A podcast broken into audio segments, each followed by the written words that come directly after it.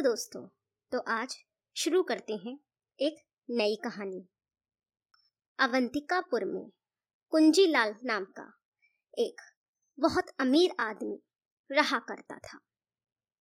उसके बेटे का नाम नंद था। दोनों बाप बेटे ने सारा धन एक तिजोरी में छिपाकर रखा था। वह धन कहीं चला ना जाए, इसी डर से वे दोनों दिन रात उस तिजोरी की रखवाली किया करते थे। वे दोनों यह भी न चाहते थे कि किसी को मालूम हो, वे धनवान हैं, पैसे वाले हैं, इसलिए हमेशा वे फटा पुराना कपड़ा पहनते और रूखा सूखा भोजन करते। उन्हीं दिनों आसपास के इलाकों में डाकुओं का आतंक बढ़ गया था। कई गाँवों में डाकुओं ने हमला किया और धन की लूटपाट की। उन्होंने कई अमीर लोगों को गरीब बना दिया। तब कुंजीलाल ने सोचा कि डाकू कभी भी अवंतिकापुर पर भी हमला कर सकते हैं। इसलिए कुंजीलाल और उसके बेटे ने अपने धन को सुरक्षित रखने के लिए एक उपाय सोचा। कुंजीलाल ने कहा, हम रात के समय अपना सारा धन पास के ही जंगल में ले जाएँगे और किसी मौके की जगह पर उसको गाड़ कर वापस चले आएँगे। यह काम हमें रात में ही करना होगा और सवेरा होते होते हम घर वापस आ जाएँगे। इस तरह कुंजीलाल और नंद रात को अपना सारा धन फावड़ा आदि लेकर अंधेरे में जंगल की ओर चल पड़े। उसी शहर में एक गरीब आदमी चंदू भी रहता था। उसके पास ना कोई घर था, ना ठिकाना। पहनने के लिए बस एक छोटा सा कपड़ा ही था। कब से चंदू ने भरपेट खाना भी न खाया था, जब उस रात को चंदू को कुछ भी खाने को न मिला तो उसे नींद ही न आ रही थी।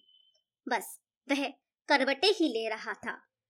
अचानक उसको गली में कुंजीलाल और उसका बेटा जाते हुए दिखाई दिए।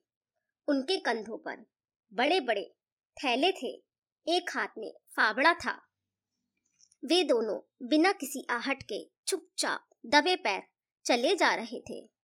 यह देखकर चंदू को उन दोनों पर संदेह हुआ और वह भी उनके पीछे पीछे चल पड़ा। जंगल में पहुंचकर कुंजीलाल और उसके बेटे ने एक कोने में अपने धन के थैले उतारे और एक अच्छी सी जगह ढूंढकर फावड़े से गड्ढा खोदने लगे। तभी चंदू चुपचाप एक पेड़ की आड़ में खड़ा हो गया। इतने में कुंजीलाल ने सर उठाकर देखा। उसे पेड़ के पीछे कोई चीज़ दिखाई दी। उसने अपने बेटे से कहा, नंद, देखो, क्या है वहाँ पर? तब उसका बेटा नंद पेड़ के पास पहुँचा। तो चंदू आँखें मीच कर ज़मीन पर लेट गया और उसने अपने शरीर को ऐसा कर लिया जैसे वह कोई मरा हुआ व्यक्ति है।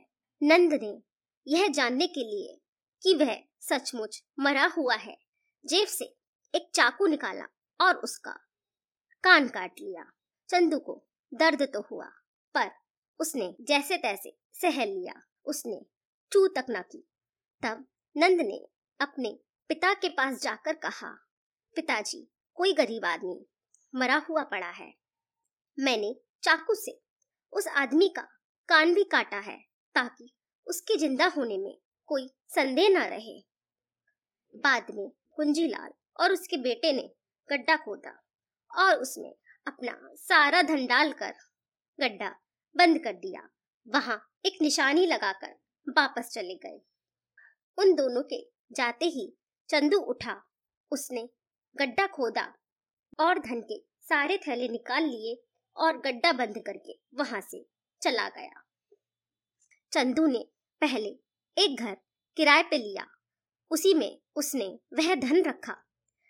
चंदू ने अपने कान के अच्छे होते होते अपने लिए नए नए कपड़े भी सिलवा लिए। अपना एक बड़ा सा मकान खरीद कर उसमें वह रहने लगा। कुछ दिनों बाद जब डाकुओं को पकड़कर राजा को सौंप दिया गया, तब डाकुओं का डर भी खत्म हो गया। फिर एक दिन कुंजी लाल ने अपने बेटे नंद से कहा, बेटा, अब डाकुओं का कोई डर नहीं है। आओ, हम अपना धन जंगल से ले आए। फिर रात होते होते दोनों जंगल चले गए। वहाँ उन्होंने निशान वाली जगह पर गड्ढा खोदा। परंतु उसमें धन के थैले ना थे। रात से सवेरा हो गया। वे दोनों इधर उधर खोदते रहे, पर उन्हें उनका धन ना मिला। दोनों बाप बेटे निराश होकर घर लौट आए। तब कुंजीलाल ने कहा, नंद, हम जिसे मरा हुआ व्यक्ति समझ रहे थे, हो न हो, वह कोई ज़िंदा आदमी था। हमारे जाते ही उसने हमारा सारा धन खोद कर निकाल लिया होगा। वरना उस धन की खबर आदमी तो क्या किसी परिंदे को भी नहीं हो सकती। यह उसी का काम है। तब नंद ने अपने पिताजी से कहा, पिताजी, अगर यह बात सच है तो कोई ना कोई आदमी बिना कान के लखपति बनकर कहीं ना कहीं रह रहा होगा। बेटे के इतना कहते ही कुंजीलाल को एक बात सूझी। उसने कहा, बेटा, तुम सारे शहर में घूमकर यह पता लगाओ कि शहर में कोई नया अमीर बना है कि नहीं।